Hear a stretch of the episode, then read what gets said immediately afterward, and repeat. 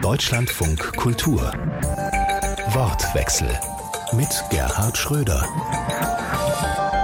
Herzlich willkommen zu dieser Sendung. Zu viele Abgase, zu viel Lärm, zu viele Autos, das ist der Alltag in deutschen Städten. 400 Kommunen wollen das jetzt ändern, wollen die Städte wieder lebenswerter machen, zum Beispiel durch eine Ausweitung der Tempo-30-Zonen. Kann die Verkehrswende so gelingen oder müssen Autos nicht generell zurückgedrängt werden aus den Ballungszentren, um mehr Platz für die Menschen zu schaffen? Darüber wollen wir heute diskutieren mit Miriam Dross im Umweltbundesamt zuständig für nachhaltige Mobilität. Timo Daum ist dabei, Mobilitätsforscher am Wissenschaftszentrum Berlin und Martin Haag. Er ist Bürgermeister der Stadt Freiburg. Ganz herzlich willkommen. Schön, dass Sie alle dabei sind. Herr Haag, die erste Frage geht an Sie. Sie sind Bürgermeister von Freiburg, gemeinhin als Vorbild für den ökologischen Umbau bekannt. Sie haben die Initiative Lebenswerte Stadt mit angestoßen, der sich bislang 400 Städte und Gemeinde angeschlossen haben. Ist das eine Kampfansage an den Autoverkehr? Ja, vielen Dank, ähm, Herr Schröder, für die Einladung und ähm, auch für die Frage. Ich denke, ähm, dass man zunächst mal sagen muss, dass äh, Tempo 30 ja eigentlich eine Maßnahme ist, die eine sehr hohe Akzeptanz hat. Wir haben jetzt in unserer äh, Initiative über 400 Städte und Gemeinden, die da drin sind und die das unterstützen. Und es ist auch eine Symbolik und äh, das insofern ist schon ein bisschen eine Kampfansage. Natürlich, es geht um die Frage, welchen Stellenwert hat das Auto in unserer Gesellschaft, in unserer Stadt. Und was sind wir bereit, auch dem Auto zu opfern und was sind wir nicht mehr bereit, auch äh, zu opfern. Und da geht Tempo 30 schon in eine Richtung, einfach das Auto ein bisschen langsamer zu machen, ein bisschen stadtverträglicher zu machen. Eigentlich eine ziemlich kleine Geschichte, wo man denken müsste, es müsste doch eigentlich überhaupt kein Problem mehr geben und trotzdem löst es eine große politische Diskussion aus. Und insofern sieht man schon, was für eine Aufgabe, glaube ich, wir vor uns haben noch die nächsten Jahre. Miriam Dross vom Umweltbundesamt was eine Stadt lebenswert macht, das ist ja auch eine sehr subjektive Frage. Das werden Autofahrer anders beantworten als Fußgänger und Radfahrer. Der Autofahrer wird vielleicht sagen, für mich ist wichtig, dass der Verkehr rollt, dass ich schnell durch den äh, Berufsverkehr zur Arbeit komme. Wie definieren Sie das? Was ist Lebensqualität in der Stadt? Ich glaube, es gibt viele Aspekte, die auch durchaus Autofahrern sehr wichtig sind. Wir erleben das oft, wenn wir im Urlaub sind und uns flanierend durch eine Stadt im Süden vielleicht bewegen, wo es grün ist, wo man Möglichkeiten hat, sich aufzuhalten, sich hinzusetzen, sich auch sozial zu begegnen. Ich glaube, die meisten Menschen haben ein ganz gutes Gefühl dafür, was lebenswert bedeutet. Hm. Timo Daum, Sie beobachten als Mobilitätsforscher seit langem auch die Diskussion um Verkehrswende. Darüber reden wir ja schon seit vielen Jahren, die ökologische Umgestaltung der Städte. Kritiker sagen, bislang ist da trotz aller Diskussionen, die wir seit langem führen, wenig passiert. Wie sehen Sie das? Stehen wir ganz am Anfang.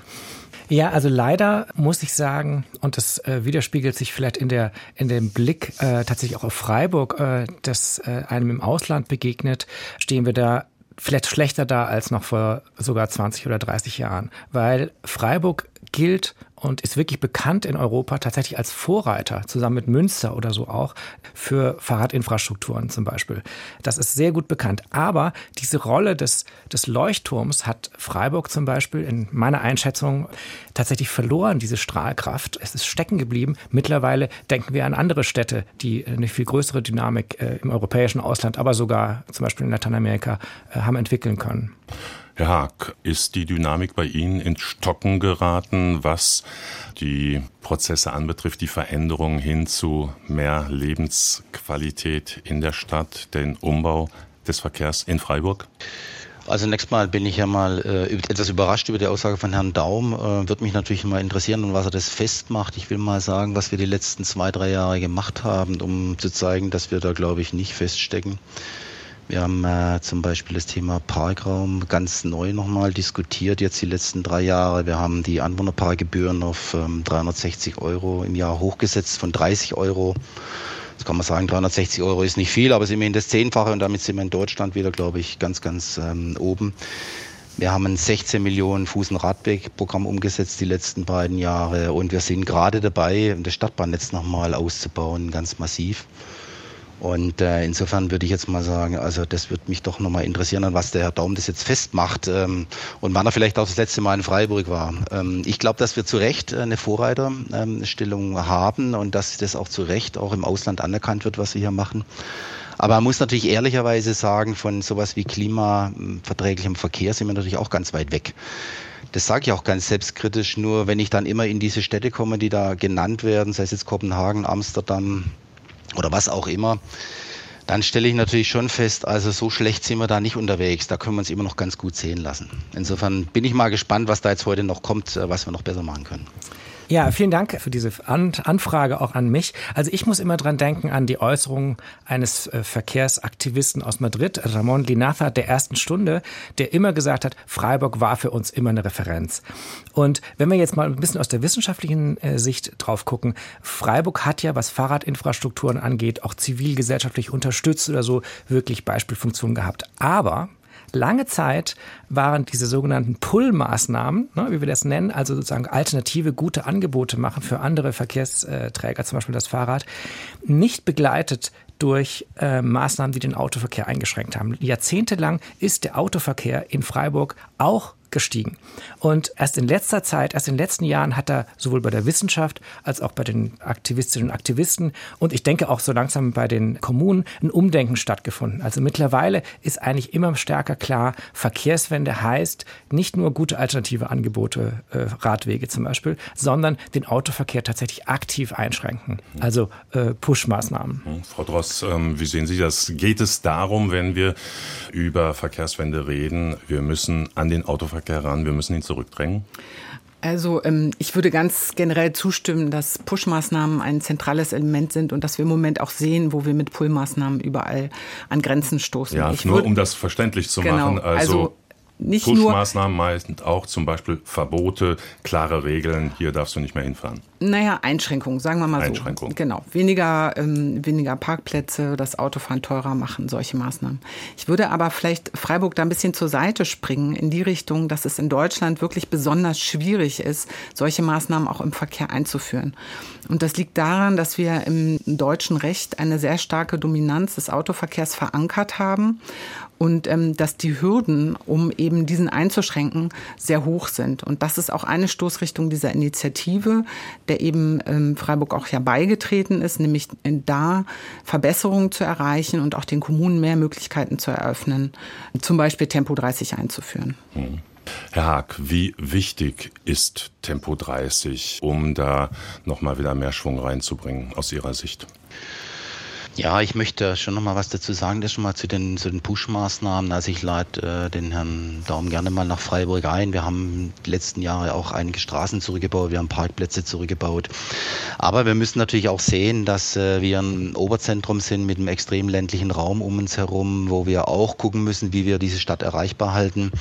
Und insofern geht es schon auch darum, und da komme ich zu Tempo 30, wie können wir das, ähm, das Auto stadtverträglich machen? Und da spielt dann Tempo 30 eine große Rolle weil es aus meiner Sicht einfach dazu führt, dass die Unfallzahlen zurückgehen, dass es kompatibler wird, auch mit dem Radverkehr, dass einfach die Geschwindigkeitsunterschiede in der Stadt äh, geringer werden und dass das Auto ein Stück weit auch gezähmt wird, sodass wir weiterhin mit dem Auto in der Stadt einigermaßen klarkommen können. Das ist allerdings, wie gesagt, ich habe es vorhin schon gesagt, eine relativ kleine Maßnahme, wo man sich fragt, warum die so eine große Aufmerksamkeit hat. Das zeigt, glaube ich, wie zäh die Diskussion noch wird die nächsten Jahre. Ich glaube trotzdem, dass es eine wichtige Maßnahme ist. Deshalb haben wir ja als Stadt Freiburg die Initiative mitgegründet und haben gesagt, wir müssen da auch den Druck auf den Bund hochmachen, damit äh, das ganze Denken äh, auch im Straßenverkehrsrecht sich mal ändert, das Auto sehr autozentriert ist. Und da müssen wir uns einfach die Frage stellen, ist das noch zeitgemäß in der Situation, wo wir von klimaneutralem Verkehr reden? Da müssen wir, glaube ich, mit anderen Maßnahmen ran und da gehört Tempo 30 auch dazu. Das müssen wir vielleicht kurz erklären, weil das vielleicht nicht alle so genau wissen.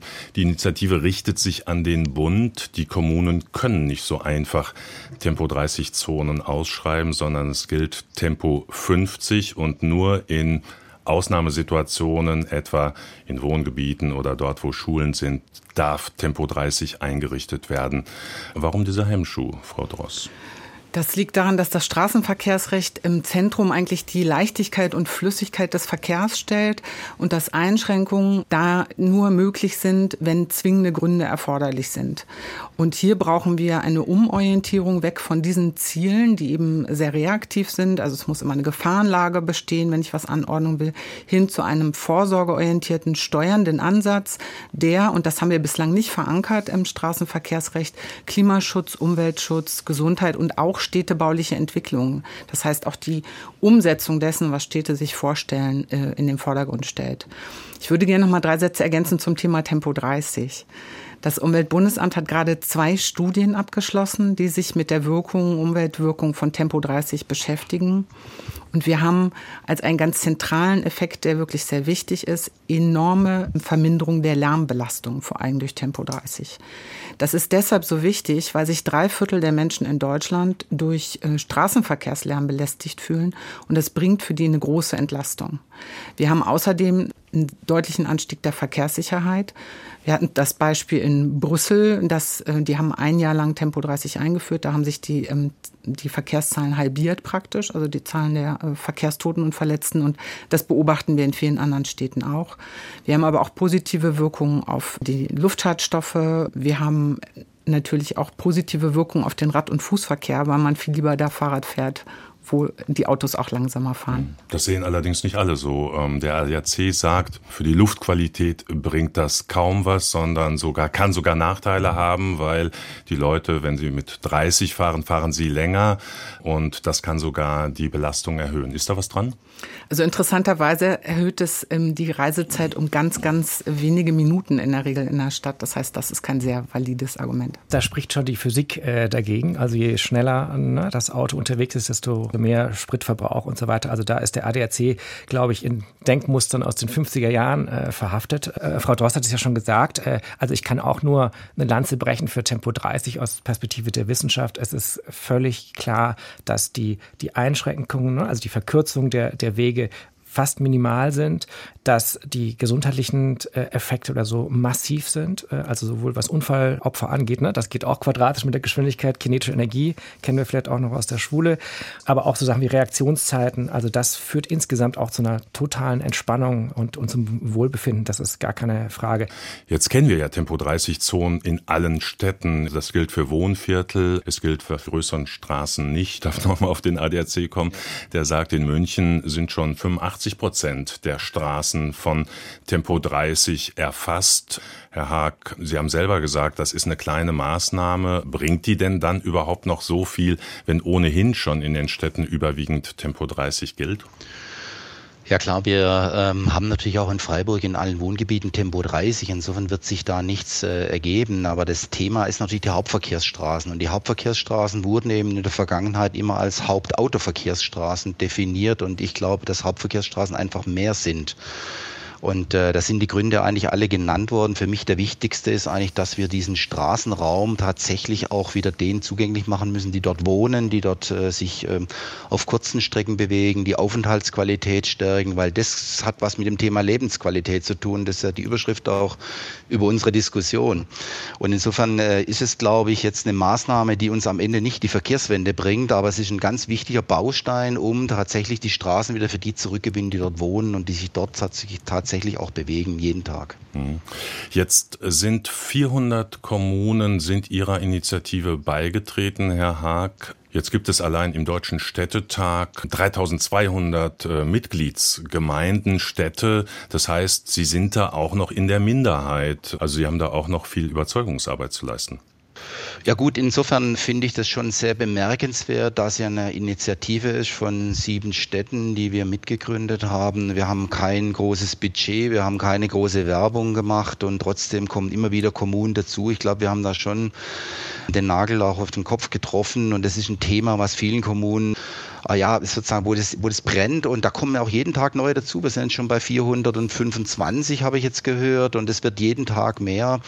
Und äh, ich glaube, dass das schon etwas ist, wo jetzt auch der Bundesverkehrsminister vielleicht nicht warten muss, bis wir 2000 Kommunen sind, sondern er könnte auch mal sagen, das ist jetzt etwas, was tatsächlich auch viel Sinn macht, wo es wenig Nachteile gibt. Ich würde sagen, das Thema Luft ist vielleicht etwas, wo es vielleicht noch am kritischsten ist, aber das ist doch nicht mehr unser Zukunftsthema. Unser Zukunftsthema heißt Lärm und Stadtverträglichkeit des Verkehrs und da ist Tempo 30 wirklich ein großes Plus. Und insofern meine ich, muss der Bundesverkehrsminister nicht warten, bis wir 2000 Kommunen beieinander haben. Aber der hat gerade noch mal gesagt, also es bleibt bei Tempo 50. Äh, da bewegt sich wenig, Frau Drost. Naja, der Bundesverkehrsminister hat einen Auftrag bekommen im Koalitionsvertrag, wo ganz klar drin steht, dass das Straßenverkehrsrecht angepasst werden soll. Und da steht explizit drin, wir wollen das Straßenverkehrsrecht so ändern, dass Ziele des Umwelt- und Klimaschutzes, der Gesundheit und der städtebaulichen Entwicklung verankert werden und dass den Kommunen mehr Spielräume geschaffen werden. Das heißt, es gibt einen Auftrag und jetzt warten wir gespannt auf die Umsetzung. Also ich muss da schon nochmal äh, sagen, dass die Kommunen äh, sich überhaupt in so einer Initiative zusammenschließen müssen und pochen müssen auf ihr Recht, so eine doch offensichtlich vernünftige Entscheidung oder so äh, treffen zu können und dass sie damit auf Granit beißen bei der äh, Bundespolitik, das finde ich im Jahr 2023 einen absoluten Skandal. Wenn wir das vergleichen, was andere Länder machen, Spanien zum Beispiel hat vorletztes Jahr, die haben ein Gesetz verabschiedet, Tempo 30 in allen Wohngebieten außer Hauptstraßen, Tempo 20, wenn die Straßen Straßen ganz klein sind. Das ist eine Revolution in Spanien, die sie geschafft haben, indem sie ein, zwei Sätze im Gesetz äh, verändert haben. Und sie konnten das machen, weil es jahrelange Erfahrung gab aus Städten, die tatsächlich versucht haben, Verkehrswendemaßnahmen umzusetzen. Und es gab Beispiele, es gab Daten, es gab auch eine zivilgesellschaftliche Bewegung. Und dann hat die, die Regierung immer gesagt, okay, wir machen das jetzt. Und dass das in Deutschland nicht stattfindet, ganz ähnlich wie beim Tempolimit, dass bei Tempo 30 also der Verkehrsminister und die ganze Bundesregierung sagt, nein, meine Suppe esse ich nicht. Das finde ich verblüfft mich immer wieder. Und da muss ich sagen, das ist keine Fortschrittskoalition, das ist eine Rückschrittskoalition. Da bin ich jetzt mal, also nicht ganz wissenschaftlich, sondern so ein bisschen als Bürger oder so äh, äh geht es da so ein bisschen mit mir durch. Oder es liegt am Fortschrittsbegriff. Vielleicht liegt es aber auch daran, dass viele doch nicht davon überzeugt sind. Es gab gerade eine Umfrage im Auftrag des Nachrichtenmagazins Der Spiegel, die besagt, nur 36 Prozent, also gut ein Drittel der Bevölkerung sagt, ja, mehr Tempo 30 Zonen finden wir gut. Also insofern kann die Bundesregierung sagen, wir haben die Mehrheit der Bevölkerung hinter uns. Also ich denke, was wir brauchen, ist vor allen Dingen Veränderungen, die wir in der Stadt sehen, auch erlebbar zu machen. Also es, es, solche abstrakten Fragen wie zu sagen, wie viel äh, Prozent Tempo 30 Zonen äh, sind gut, finde ich ein bisschen schwierig. Wir haben ja das Ziel vor Augen unsere Städte anzupassen an die, an die Klimaveränderungen, an ganz neue Herausforderungen. Schon das bedeutet, wir brauchen deutlich weniger Autos in der Stadt, weil wir die Flächen, auf denen jetzt zurzeit Autos parken, auch umnutzen müssen. Wir brauchen mehr Stadtgrün, wir brauchen Retentionsflächen für Starkregenereignisse. Das heißt, wir können diese versiegelten Flächen, die wir da haben, sowieso auf die Dauer so nicht behalten. Und das bietet uns aber auch ganz viele Chancen. Wir können auch zur gleichen Zeit gucken, wie steigern wir die Aufenthaltsqualität geht. Wie können wir Kindern wieder mehr ermöglichen, draußen zu spielen, so wie wir das noch gemacht haben, als wir klein waren? Wie kann man Menschen auch sozial mehr zusammenbringen? Und ich denke, wir müssen den Blick ein bisschen auch in die andere Richtung drehen und nicht immer vom Auto her gucken, sondern mal von denen, die den Raum anders nutzen würden, die mit dem Fahrrad unterwegs sind, die vielleicht gar kein Auto haben, weil sie es sich nicht leisten können oder weil sie es nicht mehr fahren können oder noch nicht Auto fahren. Und ähm, einfach das Ganze mal ein bisschen umdrehen und mal von der anderen Seite her betrachten. Herr Haag, Sie, für Sie ist natürlich als Bürgermeister wichtig, Sie müssen auch die Bevölkerung mitnehmen. Wenn Sie so eine Umfrage sehen, nur ein Drittel der Befragten sagt, ja, mehr Tempo 30 Zonen, schon in so einer relativ bescheidenen Frage sind doch wenige davon überzeugt, dass das Auto vielleicht eingeschränkt werden muss. Wie gehen Sie damit um? Wie nimmt man die Bevölkerung mit? Ja, klar, in der Demokratie müssen wir natürlich auch äh, die Mehrheiten hinter unsere Politik bringen. Und ich glaube, es gehört schon dazu, dass wir tatsächlich äh, ein bisschen voranschreiten, dass wir auch zeigen, was da passieren kann. Ich glaube, dass zum Beispiel so eine Umfrage in Freiburg anders ausgehen würde, weil wir tatsächlich auch schon gezeigt haben, was wir mit Stadträumen machen können, wenn dort weniger Autoverkehr drin ist und die Leute das einfach auch wissen und, und im Prinzip auch die positiven Beispiele hier sehen. Äh, ich glaube, es gibt hier sehr, sehr viele wirklich gute positive Beispiele, die man auch angucken kann, wie sich Straßenräume die letzten Jahre verändert haben. Das können wir auch zeigen. Aber ich möchte nochmal auf die Umfrage zurückkommen, beziehungsweise auf das, was da so als Widerspruch auch ähm, drinsteckt. Nämlich wir haben, glaube ich, alle beim Thema Mobilität ziemlich viele Widersprüche noch. Und ein Widerspruch, den ich in Freiburg halt immer wieder feststelle, ist, dass wir zwar im Werktagsverkehr unheimlich gut sind. Wir haben den besten Model Split in ganz Deutschland, was den Werktagsverkehr anbelangt anbelangt. Model Split heißt Aber Aufteilung. Model Split heißt auf Aufteilung, Rad, genau, Auto. auf die verschiedenen Verkehrsmittel. Also wir haben sehr viel Radverkehr, wir haben einen guten ÖPNV-Anteil, wir haben auch sehr viele Fußgänger wieder in Freiburg. Ähm, aber am Wochenende sieht die Welt ganz anders aus. Und da zeigt sich natürlich auch in so einer Öko-Hauptstadt wie Freiburg, dass man dann am Wochenende gern zum Skifahren in die Schweiz fährt mit dem VW-Bus oder in den Schwarzwald. Und da haben wir auch sozusagen unsere Aufgaben, die wir noch erledigen müssen. Das haben wir jetzt gerade beim Thema Klimamobilitätsplan gesehen, wo sind denn unsere Schwächen? Und unsere Schwächen sind ganz klar im Freizeitverkehr, weil wir dort natürlich noch extrem autoorientiert sind, während wir den Alltagsverkehr schon sehr, sehr ökologisch organisieren hier. Hm, das ist ja auch durchaus nachvollziehbar. Gerade die Anbindung der Städte ans Umland ist ja ein wichtiger Faktor, auch zum Beispiel für Pendler, die jeden Tag äh, in die Städte fahren und da sagen, mit dem Bus, mit der Bahn dauert mir das viel zu lang, ich nehme das Auto. Also das würde ich sofort unterschreiben und ich denke, also wir sagen immer, die, der ÖPNV ist das Rückgrat der Verkehrswende. Also ohne einen Ausbau und eine bessere Taktung des ÖPNV werden wir es nicht schaffen, gerade diese längeren Relationen, also wenn Leute in die Stadt pendeln zum Beispiel, gut abzudecken. Aber man muss auch sagen, das, was in der Stadt passiert, ist natürlich schon mal, da kriegt man schon mal eine Idee davon, äh, wie es sein kann. Trotzdem vertreten wir die Auffassung als Umweltbundesamt, wir müssen eine gemeinsame Planung haben. Das heißt, wir können die Städte nicht isoliert betrachten, sondern wir müssen dafür sorgen, dass mit dem Umland zusammen geplant wird. Und auch Freizeitverkehre sind natürlich ein ganz wichtiger Aspekt. Wir haben übrigens das, was Herr Haag sagt, auch in der Schweiz ganz typisch. Da fahren die Leute auch im Alltag ganz viel mit den öffentlichen Verkehrsmitteln und am Wochenende hat eben doch jeder sein Auto, obwohl die ja sonst so Vorreiter sind. Also müssen wir erstmal äh, die Bahn ausbauen, bevor wir die Verkehrswende angehen können, Herr Daum? Also ich würde gerne auch noch kurz was äh, zu, der, zu der Umfrage sagen. Äh, ich erinnere mich an Umfragen zum Beispiel vom ADAC, als es um die Einführung der Gurtpflicht ging. Die, der ADAC war ja lange Zeit erbitterter Gegner der Einführung der Gurtpflicht. Also das muss man immer so ein bisschen, glaube ich, mit Cum salis äh, nehmen. Wenn wir andererseits fragen, wollen Sie eine ökologische Wende, Energiewende und so weiter, dann ist eine überwiegende Mehrheit der Bundesbevölkerung ja auch immer dafür. Wir sprechen jetzt so ein bisschen auch über Infrastrukturen. Oder wenn Sie, Herr Schröder, vorhin sagen, ja, was sagt denn der Autofahrer oder die Autofahrerin oder so?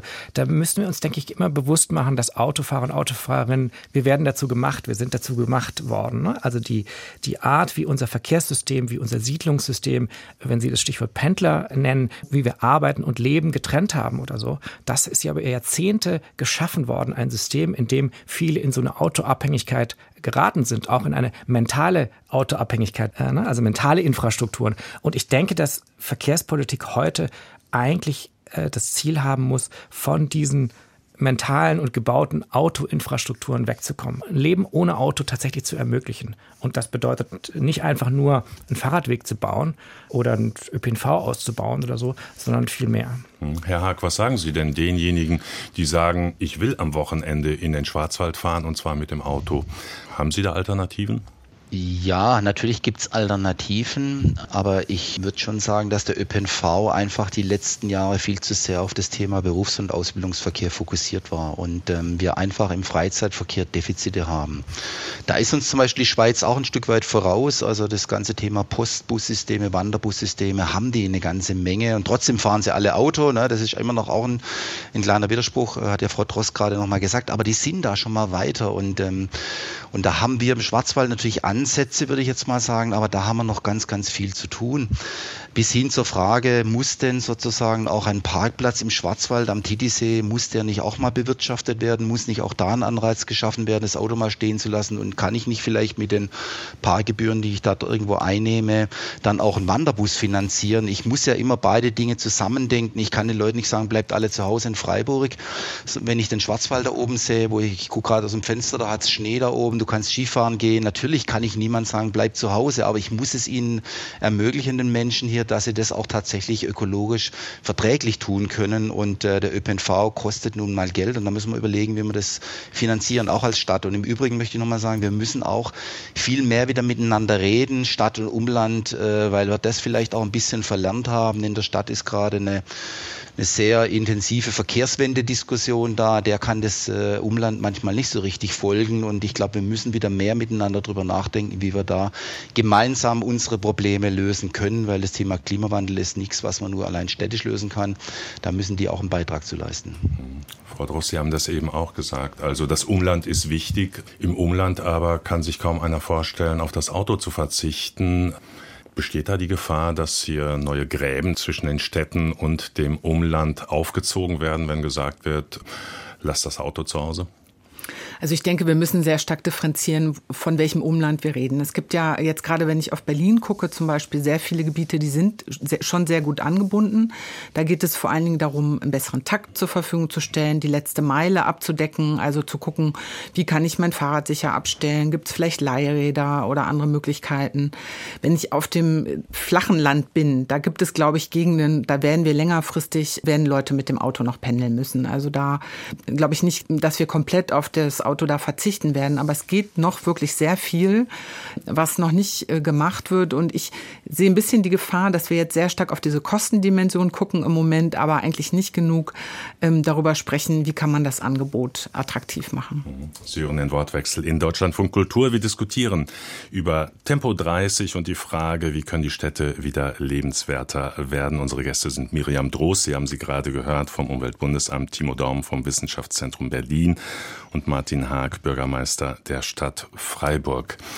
Herr Daum, Sie haben äh, das eben schon mal angeführt. Wenn wir über Vorbilder sprechen, wie kann eine gelungene Verkehrswende aussehen, dann schauen wir nicht nach Deutschland, sondern dann schon müssen wir ins Ausland schauen. Welche Städte haben Sie da im Blick, wo wir vielleicht auch von lernen können? Ja, also es gibt natürlich die so ein bisschen die Klassiker wie Paris. Ne? Also in Paris, äh, das ist, glaube ich, auch ein sehr, sehr gutes Beispiel, weil wir es da mit einer sehr charismatischen Bürgermeisterin zu tun haben, die praktisch fast im Alleingang oder so äh, da ein, ein Projekt auch repräsentiert und wirklich vorantreibt. Und das sehen wir in vielen äh, Städten. Was Jetzt, wurde in Paris gemacht? Also dort wurde zum Beispiel das Seine-Ufer der Autoverkehr äh, gesperrt an der Stelle.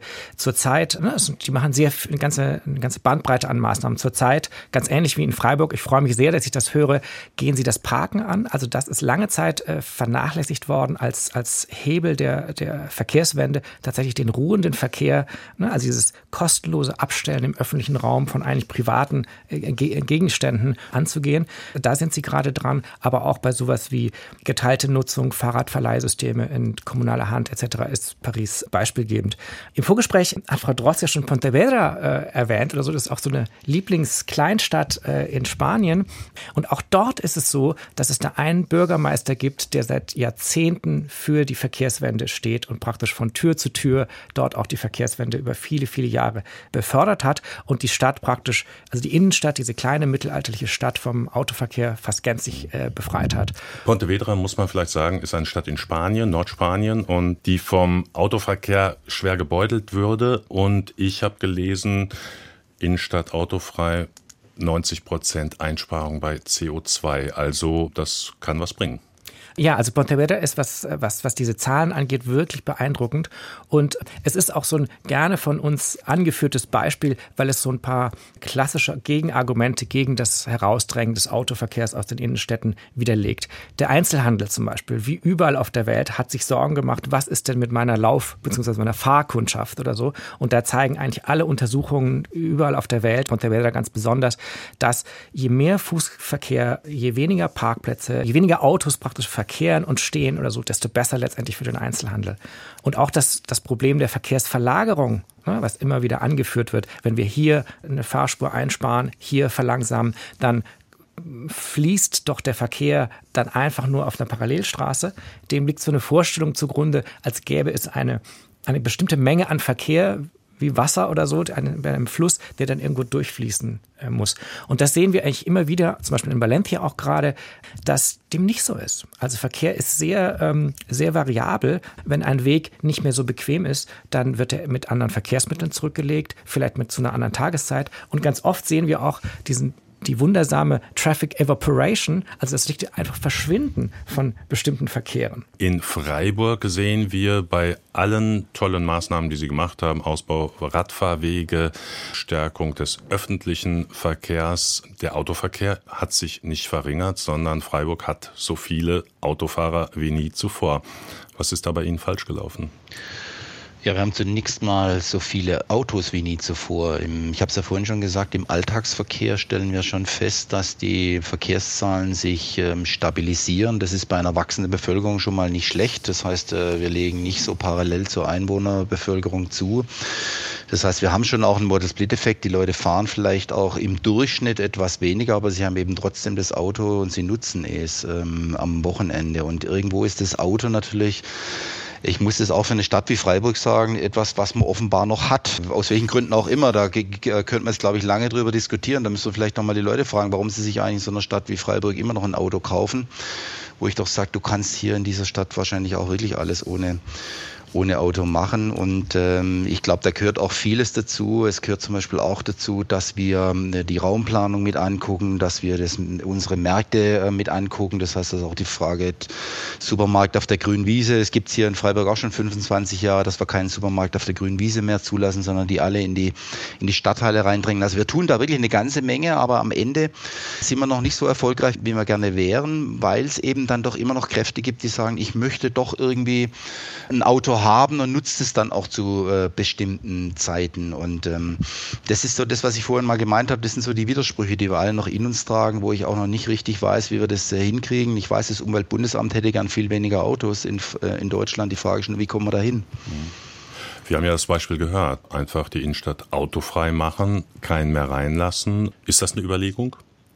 Ja gut, das haben wir ja in Freiburg eigentlich schon seit langem, eine riesengroße autofreie Innenstadt, die wir jetzt nochmal erweitert haben, ähm, über den Rottegring hinaus bis runter an den Bahnhof. Wir bauen Parkplätze ab. Ähm, auf der anderen Seite habe ich natürlich, ich habe es vorhin auch gesagt, auch eine, eine Aufgabe. Ich muss diese Stadt äh, erreichbar halten, auch im Autoverkehr erreichbar halten. Ich glaube, wir haben deutlich weniger Stellplätze als vor einigen Jahren, aber jetzt ganz auf Null zu gehen und zu sagen, in Freiburg kommt keiner mehr rein, äh, das kann ich auch nicht machen. Und ich sage auch mal, da wo wir die höchsten Zuwächse haben im Autoverkehr, ist im Bereich der Auspendler und im Bereich des Freizeitverkehrs. Und da haben wir irgendwie noch gar keine richtigen Methoden für. Hm. Frau Drost, warum gelingt das in anderen Städten, den Autoverkehr tatsächlich zu reduzieren? Warum gelingt das bei uns nicht, auch nicht in Städten, wo es versucht wird? Ich glaube, die ganz einfache Antwort darauf gibt es nicht. Also ein Teil ist bestimmt eine Mentalitätsfrage, die wir in Deutschland nach wie vor haben. Also diese, diese Idee, wenn ich ein Auto habe, bin ich beweglich, bin ich freier. Ich glaube, für solche Leute müssen wir das Carsharing noch attraktiver machen. Das nimmt ja auch zu. Tatsächlich bildet das, ähm, was ich bezahle für ein Auto, auch nicht die echten Kosten, die es verursacht, ab. Angefangen von dem Parkraum, den ich in Anspruch nehme. Das hat ja Herr Hack schon gesagt. Da finde ich Freiburg wirklich vorbildlich, dass sie jetzt voran angehen. Wir sehen auch, dass man das auch sozial differenziert machen kann. Also da muss man auch keine Angst davor haben. Es ist auch möglich. Und insgesamt, glaube ich, brauchen wir einen Mentalitätswechsel weg von, von dieser Idee, äh, Autofahren äh, bedeutet für mich Freiheit und vielleicht mal zu schauen, was bringen andere Fortbewegungsformen mir. Also ich sehe das bei ganz vielen Menschen, dieses Gesundheitsargument, zum Beispiel, wenn ich regelmäßig Fahrrad fahre, dann habe ich die Bewegung, die ich sowieso brauche im Alltag, da brauche ich nicht extra ins Fitnessstudio gehen. Ich entspanne mich dabei. Es sind ganz wichtige Aspekte, die ich glaube, die man auch in der Diskussion weiter in den Vordergrund bringen muss. Herr Schröder, wenn ich ganz kurz was dazu sagen darf, auch nochmal zu diesen Beispielkommunen. Ich kenne jetzt diese spanische Kommune nicht, da war ich noch nicht, aber ich war zum Beispiel in Paris, ich war in Kopenhagen und ähm, ich sag mal, ich plädiere auch da mal ein bisschen für den Blick außerhalb der Innenstadt, den mal zu nehmen. Und dann wird man nämlich feststellen, in Kopenhagen zum Beispiel, wenn man mit dem Fahrrad mal rausfährt, gibt es wunderschöne Radwege aber es gibt unendlich viele Autos. Und wenn man sich dann mal eine Verkehrsuntersuchung von Kopenhagen anschaut oder auch von Paris, dann stellt man fest, dass die halt meilenweit von irgendwas wie klimaverträglichem Verkehr äh, weg sind. Und ich warne so ein bisschen davor, immer so diese kleinen Beispiele zu nehmen und zu sagen, oh, das haben die ganz gut gemacht man muss schon das große Bild angucken und muss auch gucken, wie das insgesamt aussieht. Und da bin ich noch auf das ganz tolle Beispiel gespannt. Jetzt habe ich ein neue, äh, neues Urlaubsziel, Pontevedra in ähm, Spanien. Das muss ich mir jetzt wohl unbedingt mal angucken. Aber die anderen, die ich mir anguckt habe, haben mich eher ernüchtert und haben mich eigentlich nochmal bestärkt, dass wir erstens mal nicht schlecht sind in Freiburg und dass wir zweitens insgesamt als Gesellschaft noch eine riesengroße Aufgabe vor uns haben, weil alles, was jetzt heute gesagt worden ist, auch aus anderen Städten, zumindest die Dinge, die ich kenne, würde ich sagen, als ich würde sie nicht so hoch einschätzen, wie das gerade eben ähm, getan worden ist, äh, auch von unserem Wissenschaftler hier in der Runde, weil man muss auch sich mal das große Ganze angucken und nicht immer nur kleine Teile davon. Ich finde es äh, wichtig, dass man sich praktisch nicht nur das kleine innerstädtische Idyll anschaut, sondern auch das bisschen weiter nach draußen schauen muss. Also ich könnte jetzt noch ein paar Beispiele auch aus Spanien bringen, zum Beispiel Vitoria, das ist so eine Mittelstadt oder so, die tatsächlich in der, in der zweiten Runde Verkehrswende es wirklich geschafft haben, auch diesen Pendlerverkehr wesentlich zu reduzieren. Stichwort große Magistralen, weniger Fahrspuren, Straßenbahn bauen. Ne? Also da kommen wir jetzt zum Thema öffentlicher Verkehr und wie der denn äh, aussehen müsste, so ein bisschen. Und vielleicht noch äh, zum Thema Valencia. Also Valencia ist ja jetzt ein ganz aktuelles Beispiel, weil die sind letztes Jahr, Ende letzten Jahres zur äh, grünen Stadt Europas gekürt worden, weil sie so ein Gesamtkonzept zur grünen Stadt präsentiert haben. Ein ganz wichtiger Teil davon sind Verkehrswendemaßnahmen. Und da sehen wir eigentlich klassische, äh, wirklich äh, aus, aus meiner Perspektive sehr gute Beispiele. Reduktion von Parkflächen, Reduktion von Fahrspuren, ein komplettes System. Ne? Also da werden Radwege, nicht einzelnes Stückwerk, Flickwerk, sondern ein, ein Gesamtplan wird ausgerollt und es wird gleichzeitig mit Messungen, mit Datenerhebungen begleitet. Die können zum Beispiel sagen, hier in dieser Straße haben wir eine Fahrspur reduziert, wir haben einen Anstieg des Fahrradverkehrs, wir haben aber in den Nachbarstraßen keine nennenswerte ähm, Steigerung des Autoverkehrs. Das ist ein sehr aktuelles Beispiel oder so, wo ich finde, wo eine sehr große Dynamik da ist. Und, und das ist immer, glaube ich, immer gut oder so zu gucken, äh, sich diese kleinen, mittleren und großen Beispiele, die es ja auch gibt, anzuschauen. Mhm. Autofahren ist nicht nur zu billig, sagen viele, sondern auch das Auto stehen zu lassen, das Auto zu parken in der Stadt, gilt mittlerweile als ein Schlüsselelement, um den Autoverkehr zu reduzieren. Äh, ist es das, Frau Dross? Müssen wir den Parkraum wegnehmen? Wenn keine Autos mehr geparkt werden können, dann können sie auch nicht fahren, wäre die Logik. Äh, stimmt die? Ja, ich denke absolut. Also Parken ist eins der, der Hauptschlüssel zur Reduktion des Autoverkehrs. Das kann ich absolut unterschreiben. Wir sehen das auch ganz äh, konkret, weil um jeden Parkplatz, wenn man jetzt in Deutschland irgendwo Parkplätze wegnimmt, sofort ein erbitterter Streit entbrennt. Also das zeigt auch, dass das wirklich ein wichtiger Aspekt ist. Ich denke, wir müssen uns klar machen, dass wir haben gar keine Alternative dazu. Wir brauchen diesen vielen Raum, wo Autos im Schnitt 23 Stunden am Tag einfach nur stehen, den brauchen wir zu anderen Zwecken. Wir müssen die Städte begrünen. Es wird zu heiß sonst. Wir werden es da schlicht nicht mehr aushalten können.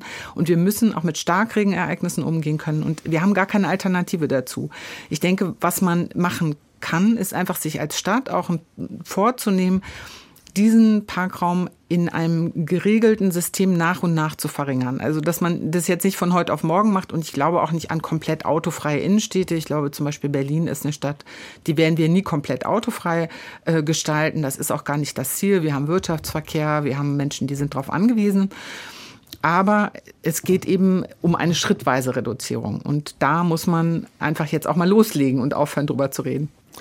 Wer legt denn schon los? Äh, in Freiburg hören wir, Tübingen macht es auch. Da werden auch Anwohnerparkplätze teurer, kosten dann über 300. Bislang waren das eher 30 bis 50 Euro im Jahr. Für so ein großer SUV braucht dann 8 äh, bis 10 Quadratmeter. Das leuchtet ein, dass das äh, für angesichts der städtischen Preise viel zu billig ist. Aber bislang zieht da kaum jemand nach. Warum? Naja, es gibt äh, auch ein positives Beispiel aus äh, Berlin. Also im, Jahre, im Laufe dieses Jahres wird, und mein Institut wird das äh, wissenschaftlich begleiten, in einem Teil des Gräfekiezes werden tatsächlich ein Großteil der Parkplätze äh, für eine äh, Weile, testweise äh, abgeschafft. Und da versucht man tatsächlich dann mal zu schauen, wie wird denn A, wie werden diese, diese, diese Fläche, diese wertvolle Fläche im öffentlichen Raum denn dann alternativ genutzt? Ist das nicht vielleicht viel äh, sozialer, ökologischer und, ähm, und lebenswerter für alle Beteiligten, als dort ein, Sie haben es gerade gesagt, äh, eine private Blechkiste äh, abzustellen? Und gleichzeitig versucht man da so ein bisschen mit so Gewohnheiten zu brechen. Also jetzt ist es ja so, ich kann mein Auto kostenlos vor der Tür abstellen. Ich kann zum Beispiel Last Minute äh, sagen, ach, ich fahre jetzt noch schnell ins Fitnessstudio mit Tempo 50 durch die Stadt fahren und auch beim Fitnessstudio kann ich mein Auto kostenlos abstellen. Sobald wir an, an einer dieser Stellen, dieser bequemen äh, Kette ansetzen, ändert sich auch Verhalten. Dann fahre ich eben entweder gar nicht ins Fitnessstudio äh, oder ich gehe zu Fuß, nehme das Fahrrad oder nehme die U-Bahn. Hm. Und was machen die, die auf das Auto angewiesen sind, wie zum Beispiel Pflegekräfte, die Nachtschicht haben, Schichtarbeiter? Kann man die einfach außen vor lassen, sagen, Pech gehabt? das ist interessant, dass sie die Krankenschwester, die aufs Auto angewiesen ist oder so, die wird immer dann bemüht, ne, also in, in so einer Situation, die wird praktisch als Alibi äh, verwendet für, wir können aber nichts ändern an dem Privileg für die Autos. Wenn man aber tatsächlich, und das hat zum Beispiel äh, wunderbar die Verkehrsaktivistin Katja Diel auch schon äh, gemacht, wenn man die Krankenschwestern dann mal wirklich fragt, was sie denn haben wollen. Die sind so erledigt nach ihrer Schicht, die wollen am, eigentlich gar nicht mehr Auto fahren. Die wollen am liebsten einen sicheren, günstigen äh, öffentlichen Verkehr oder andere Alternativen äh, haben. Oder sie hören das, wenn, wenn sie sagen, wir wollen hier Parkplätze abschaffen, dass dann jemand sagt, aber was ist denn mit meinem Nachbarn, der im Rollstuhl sitzt oder so. Also da werden oft Stellvertreter aufgerufen, genau an der Stelle oder so, die aber äh, sozial gar nicht repräsentativ sind. Also wir, wir wissen tatsächlich auch aus Daten, dass diejenigen, die tatsächlich aufs Auto angewiesen sind, das bewegt sich im 10 bis 20 Prozent äh, Bereich sämtlicher Fahrten. Also es gibt in den meisten Fällen gibt es Alternativen oder die Fahrten sind, sind überflüssig. Also diejenigen, die, ne, also die, die Pendler, die wirklich keine andere Alternative haben als das Auto, die dürfen wir nicht vernachlässigen, ne? das möchte ich nicht sagen. Die gibt es ja tatsächlich äh, und da müssen wir auch ran. Aber sie sind absolut nicht die Mehrheit. Hm. Sehen Sie das auch so, Jörg? Ja, ich glaube, äh, aber ich glaube, wir müssen schon ein bisschen differenzierter äh, rangehen. Ich ähm, glaube, dass wir schon tatsächlich auch noch Autos äh, lange auch in unseren Städten sehen werden, aber wir müssen gucken, dass es weniger werden und dass wir die an Stellen dann auch platzieren, wo sie uns weniger wehtun.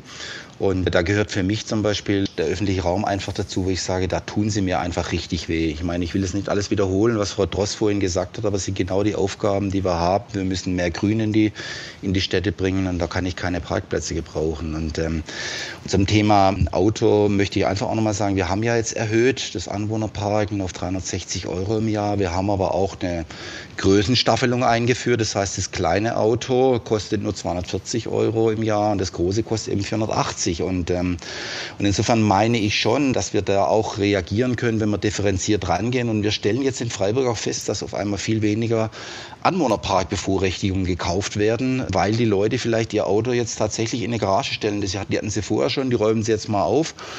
Da ist das Auto noch nicht abgeschafft, aber ich habe trotzdem was gewonnen. Ich habe nämlich den öffentlichen Raum frei für andere Nutzungen, frei für Fußgänger, Radfahrer, für Grün. Und das ist das, was wir, glaube ich, angehen müssen. Das wird ein ganz langsamer, langer Transformationsprozess, aber wir sind da mittendrin und das müssen wir Schritt für Schritt machen. Ich würde gerne noch mal einen Aspekt ergänzen, den ich sehr wichtig finde bei dieser Diskussion gerade um die Krankenschwester. Also nur 50 Prozent der Menschen mit sehr geringem Einkommen haben überhaupt ein Auto. Und die Leute mit einem sehr hohen Einkommen, die haben ganz überproportional oft drei Autos zum Beispiel. Also wir müssen einfach gucken, diese soziale Diskussion, die ist auch ein bisschen schief, weil wir gucken immer nur auf die Geringverdiener, die ein Auto haben. Aber was mit den Geringverdienern, die sich gar kein Auto leisten können? Da ist es doch viel wichtiger, dass wir denen auch die Möglichkeit geben, mobil zu sein. Und das bedeutet einfach vor allen Dingen auch den öffentlichen Verkehr auszubauen nicht nur ihn günstiger zu machen, sondern wirklich ihn auch auszubauen. Und da müssen wir jetzt in den nächsten Jahren ganz stark gucken. Sie haben schon die kritischen Punkte erwähnt. Das sind vor allem die Pendler, also es sind die Leute, die in die Stadt reinfahren und wieder raus. Und da müssen wir jetzt ähm, auch die Zusammenarbeit zwischen Stadt und Land stärken. Das hat ja Herr Haag auch gesagt. Mhm. Herr Daum, Sie wohnen in Berlin. Sie haben das Beispiel Gräfe-Kiez genannt. Ich würde noch ein anderes Beispiel nennen. Der Senat hat versucht, es dann letztlich auch auch durchgesetzt, aber nach fast jahrelanger Diskussion 300 Meter der Friedrichstraße für den Autoverkehr zu sperren. Wo liegt da das Problem, also schon solche kleinen Maßnahmen durchzusetzen? Wenn wir vielleicht auch mal auf Städte schauen, die das schneller durchbekommen haben. Sie haben Paris genannt. Mein Eindruck ist, es gibt hier viele kleine Einzelmaßnahmen, wo versucht wird, dann wird mal hier wieder ein Modellprojekt gemacht äh, auf Zeit, da gibt's äh, Widerstände dagegen. Wie wichtig ist ein Gesamtplan, dass man davon dann vielleicht auch die Leute überzeugen kann? Hört mal, ähm, wir haben ja einen Plan, wie ihr euch auch in Zukunft bewegen könnt, aber weniger mit Autos. Und wir haben auch Alternativen für euch. Ja, es ist eine wunderbare äh, Steilvorlage. Also ich äh, würde sagen, dieses Beispiel Friedrichstraße zeigt, dass die Politik sich da so ein bisschen versteckt hat hinter einem Experiment und einem temporären und wir, wir gucken dann mal, ne, wie es ankommt. Und da gibt es eine entsprechende sehr harsche Kritik von äh, Professor Hermann Knoflacher. Das ist der Wiener Grand Seigneur der Verkehrswende, eigentlich, der in den 70er Jahren schon vieles äh, angestoßen hat in diese Richtung. Und der hat ganz explizit zur Friedrichstraße damals gesagt, das ist ein Verstecken hinter den Wählern. Ne? Die Politik muss einfach, wenn sie eine Vision hat und wenn sie ein Ziele hat oder so, das dann auch einfach einfach mal durchsetzen. Und jetzt sieht es ja so aus, nach dieser wirklichen Katastrophe, dass das wieder zurückgebaut wird, sieht es ja so aus, als würde Frau Jarasch also jetzt äh, auf den Tisch klopfen und zu sagen, okay, wir machen das jetzt und zwar nicht temporär, sondern, äh, sondern dauerhaft. Und aus Spanien ist, kennen wir das auch. Pantevera zum Beispiel, ne? der, der Bürgermeister, der sagt, wir waren zehn Jahre in der Opposition, aber wir hatten einen Plan, einen Gesamtplan für die Stadt in der Schublade. Und als wir die Möglichkeit bekommen haben, sind wir im Sturm drauf losgegangen und haben sofort angefangen, damit wir auch innerhalb einer Legislaturperiode schon die ersten fertigen Ergebnisse sehen. Ein Gesamtplan ist total wichtig und gerade bei Fahrradinfrastrukturen, dieses Stückwerk, was wir haben aus Rumpelradwegen aus den 70ern, aus dann so 200 Metern State of the Art, geschützter Radweg und dann aber wieder eine katastrophale Kreuzung, in der gar nichts passiert ist, das sind keine Infrastrukturen, die der Rede wert wären. Warum gibt es so wenig große Gesamtpläne, sondern zu viele Einzelmaßnahmen. Fehlt es da an Mut, an wirklicher Überzeugung, dass man was ändern muss in den Kommunen, in der Politik? Also ich muss die Kommunen hier an der Stelle ein bisschen in Schutz nehmen, weil ich hatte das vorhin schon erwähnt, die ähm, Kommunen selber sind ja nicht die Straßenverkehrsbehörden. Das heißt, das ist genau das, worauf diese Initiative auch hinzielt, dass die Kommunen überhaupt sozusagen Akteure werden in dem Bereich, sondern sie, sie werden zum größten Teil gar nicht um ihre Zustimmung gefragt.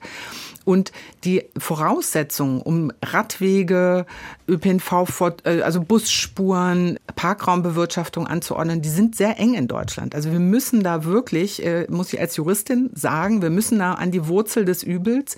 Es gibt diesen Auftrag auch im Koalitionsvertrag und da warten wir jetzt auf einen Vorschlag des Verkehrsministeriums in die Richtung. Herr Haag, sind Ihnen tatsächlich in den Kommunen so die Hände gebunden? Nein, äh, würde ich jetzt, ich würde jetzt mal das nicht ganz so negativ sehen. Ich sehe natürlich schon auch die Punkte, die Frau Dross anspricht und natürlich wird es uns helfen, wenn wir da mehr Freiräume kriegen, aber ich glaube, so ganz schlecht sind wir auch nicht. Ich bin im Übrigen kein Fan von Leuchttürmen, weil das, was in der Friedrichstraße passiert ist, ist ja sozusagen ein Politikereignis, ein Medienereignis, aber das hätte natürlich die Verkehrswende in Berlin auch nicht nach vorne gebracht, wenn das jetzt einfach gelaufen wäre. Ich glaube, wir haben, brauchen die vielen kleinen Maßnahmen, wir brauchen nicht die Leuchttürme, sondern wir müssen in die Breite kommen. Die Zeit der Leuchttürme ist eigentlich aus meiner Sicht vorbei. Ich bin ein großer Freund davon, von Gesamtkonzepten, die wir umsetzen, die vielleicht auch nicht so spektakulär daherkommen. Vielleicht haben wir auch deshalb ein bisschen unseren Ruf verloren in, äh, in Europa, dass, weil wir nicht mehr so die spektakulären Dinge machen, sondern wir rollen das jetzt in die Breite aus.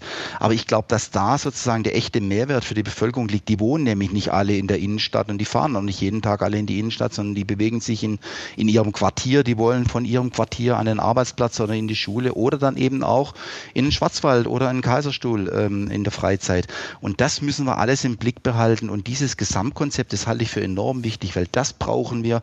Ohne das werden wir es nicht schaffen. Und zwar für Fuß- und Radverkehr. Das ist ein ganz anderes Konzept, aber eben auch für den öffentlichen Nahverkehr. Auch da brauchen wir mehr Konzepte, die insgesamt die Lebenssituation der Menschen im Blick behalten und eben, ich sage es nochmal, nicht nur den Berufs-, sondern Ausbildungspendler. In Freiburg haben Sie das Gesamtkonzept. Ich behaupte, wir haben es. Natürlich, wenn man hier mit Verkehrsaktivisten spricht, dann wissen die natürlich auch tausend Dinge, die wir noch nicht gemacht haben. Das ist so, aber wir sind da dran und wir arbeiten da mit großem Ehrgeiz, dass wir dieses Gesamtkonzept umsetzen. Warum fällt das anderen Kommunen offenbar so schwer? Ich würde gerne noch, noch ein Beispiel aus Berlin äh, bringen. Hier gibt es auch einen Gesamtplan für die Entwicklung der Fahrradstruktur bis zum Jahr 2030. Und dieser basiert auf einem Volksentscheid, den äh, unter anderem der Verein Changing Cities angestrengt hat. Also im Jahr 2018, das ist auch interessant, ne? also wurde praktisch der Senat dazu gezwungen, durch einen Volksentscheid das zu tun, was eigentlich seine Aufgabe äh, ist, Teil seiner Aufgabe, nämlich eine Fahrradinfrastruktur, einen Gesamtplan tatsächlich aufzusetzen und den dann auch umzusetzen. Und die haben jetzt gerade mal nachgemessen, fünf Jahre nachdem dieser Volksentscheid passiert ist und dieser Beschluss äh, gefällt worden ist, ist gerade mal ein Prozent der Radinfrastrukturen, die vorgesehen sind, bis zum Jahr 2030 ähm, umgesetzt. Also nach den Qualitätskriterien des Senats selbst. Das, der Senat äh, beschwichtigt da so ein bisschen, die sagen, das wäre jetzt ein bisschen übertrieben, aber lassen wir das mal so stehen. Wir haben es hier mit einem Gesamtplan zu tun, dessen Umsetzung aber ähm, dermaßen krankt, ähm, dass wahrscheinlich das Ziel äh, grob verfehlt wird äh, im Jahr 2030. Und ich weiß auch nicht, ähm, warum das jetzt, äh, also ob da jetzt die, Kommune in erster Linie schuld ist, ob es an der Verwaltung liegt, dass dort die Prozesse zu langsam sind. Das kennen wir auch aus Spanien. Dort gibt es auch die Klagen, wir haben zu wenig Leute in der Verwaltung. Ich glaube, gerade in Berlin ist es offensichtlich, wir haben es hier mit einer mit einer Politik zu tun. Äh, Frau Giffey zum Beispiel steht ja eigentlich dafür, dass die die, die, die will das gar nicht. Die hat so einen Fortschrittsgedanken, der eigentlich noch aus den 50er Jahren äh, kommt, dass das Auto ähm, das Vehikel und Symbol des, des sozialen Aufstiegs und der sozialen Mobilität äh, nach wie vor ist. Deshalb bauen wir hier in Berlin auch die teuerste Autobahn, den teuersten Autobahnabschnitt der Welt mit 100.000 Euro pro laufenden Meter. Hm. Wenn wir jetzt nach 50 Minuten Diskussion mal kurz bilanzieren, also viele gute Ideen, es gibt offenbar kein Erkenntnisproblem, aber es gibt ein Umsetzungsproblem. Ähm, was sind denn jetzt Möglichkeiten, da doch ein bisschen mehr Schwung reinzubringen? Ähm, immer von Kommunen auf den Gesetzgeber zu äh, verweisen, zu sagen, na ja, wir können gar nicht. Ähm, Freiburg zeigt, dass vielleicht doch mehr geht. Ähm, Frau Dross, helfen Sie uns. Ähm, wie schaffen wir das, dass da in den Kommunen vor Ort tatsächlich dann auch was für die Bürger passiert, dass sie merken, ja, die Städte können lebenswerter werden. Also ich denke, wir brauchen politischen Willen. Das ist ja eben schon gesagt worden. Ohne den werden wir nicht vorankommen. Und oft sehen wir ja auch, es gibt eine Person dann oder einen Gemeinderatsbeschluss, der wirklich entscheidend ist, um dann in der Folge ähm, das ähm, umsetzen zu können. Wir brauchen eine Skalierung jetzt. Also ich, da würde ich auch ähm, zustimmen, Herrn Haag. Also eine, eine Stadt muss ein Gesamtkonzept entwickeln und dann sagen, wie können wir jetzt möglichst zügig ähm, zügig Sachen umsetzen. Und das sind viele Stellschrauben. Also wir haben zu wenig Personal in der Verwaltung. Es gibt jetzt auch immer weniger ähm, Aufträge, die vergeben werden können. Das ist nicht einfach. Ähm, aber ohne diesen gesamtpolitischen Willen, das ist ja eben auch gesagt worden, zu sagen, wir wollen unsere Städte jetzt anders gestalten, werden wir nicht entscheidend vorankommen. Ja, interessant. Da kommen wir vielleicht doch nochmal auf Ihre Initiative. Also quasi zum Anfang äh, interessant finde ich, dass da ja sehr unterschiedliche ähm, Kommunen, Städte mit dabei sind. Großstädte wie Freiburg, aber auch kleine CSU-geführte bayerische Gemeinden, die da mitmachen. Ähm, waren Sie da überrascht? Ist das für Sie ein Zeichen, dass sich da doch auch nicht nur im grünen Lager was tut, sondern dass das eine breitere Bewegung werden kann? Ja, ich denke, das wird eine breitere Bewegung und ähm, ich glaube, dass äh, die Leute einfach merken, dass so viele Vorteile damit verbunden sind, wenn äh, der Verkehr langsamer durch die Ortschaften fließt, wenn er stadtverträglicher abgewickelt wird, wenn mehr Flächen frei bleiben. Die Bewegung wird noch nicht am Ende sein und ich hoffe, dass sie, wie gesagt, nicht äh, auf 2000 Kommunen anwachsen muss, dass sich der Bundesverkehrsminister bewegt, sondern dass das schneller geht. Aber ich möchte auch noch mal was zu Ihrer Frage vorher sagen. Ich glaube, wir müssen auch als Kommunen ähm, zwei Dinge tun. Wir müssen schon auch die Spielräume nutzen, die wir heute haben. Und äh, da gibt es tatsächlich auch einiges, was da geht. Ich weiß auch, was die kritischen Bereiche sind. Das sind natürlich die Hauptverkehrsstraßen. Da gibt es die Konflikte. Wer kriegt wie viel Meter, wer kriegt wie viel Grünzeit. Das sind die entscheidenden Konflikte, die man dann auch kommunalpolitisch aushalten muss, wo man auch äh, so argumentieren muss, dass man auch kommunalpolitisch eine Mehrheit hat und zwar über den Tag hinaus. Und es sind die Parkplätze. Das sind eigentlich für mich die, die Themen, wo sich eigentlich auch zeigt, wie ernst eine Kommune auch meint mit dem Thema äh, Mobilität und öffentlicher Raum. Und daneben müssen wir aber trotzdem, das möchte ich auch nochmal sagen, auch wir brauchen die Unterstützung. Wir brauchen Unterstützung vom Bund und von den Ländern. Ähm, das hat was mit Verkehrsrecht zu tun. Darüber haben wir heute hauptsächlich geredet, wo ich hoffe, dass das Thema Tempo 30 tatsächlich jetzt sich mal bewegt. Und wir brauchen aber auch eine finanzielle Unterstützung beim Thema öffentlicher Personennahverkehr. So schön es ist, dass wir jetzt ein Deutschland-Ticket kriegen, ohne einen weiteren Ausbau des öffentlichen Nahverkehrs wird es am Ende nicht gehen, weil der Nahverkehr ist das Rückgrat der Mobilität, einer umweltverträglichen Mobilität. Und da ist noch wahnsinnig viel zu tun. Das Schienennetz ist lange vernachlässigt worden, gerade in die Region raus. Das Busnetz ist lange nicht da, wo wir es haben wollen. Also da muss sich der Bund, da müssen sich die Länder noch bewegen und müssen uns Kommunen helfen. Das schaffen wir nicht alleine.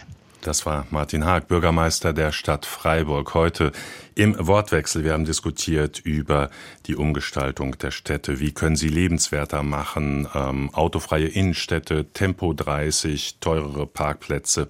Was sind da geeignete Maßnahmen? Wir werden diese Diskussion sicherlich noch einige Zeit weiterführen. Es wird noch einige Zeit dauern, bis wir da wirklich weiterkommen. Diskutiert haben neben Martin Haag, Miriam Dross vom Umweltbundesamt und Timo Daum vom Wissenschaftszentrum Berlin. Ganz herzlichen Dank, dass Sie dabei waren. Danke für die engagierte Diskussion. Danke auch an alle, die zugehört haben. Deutschlandfunk Kultur.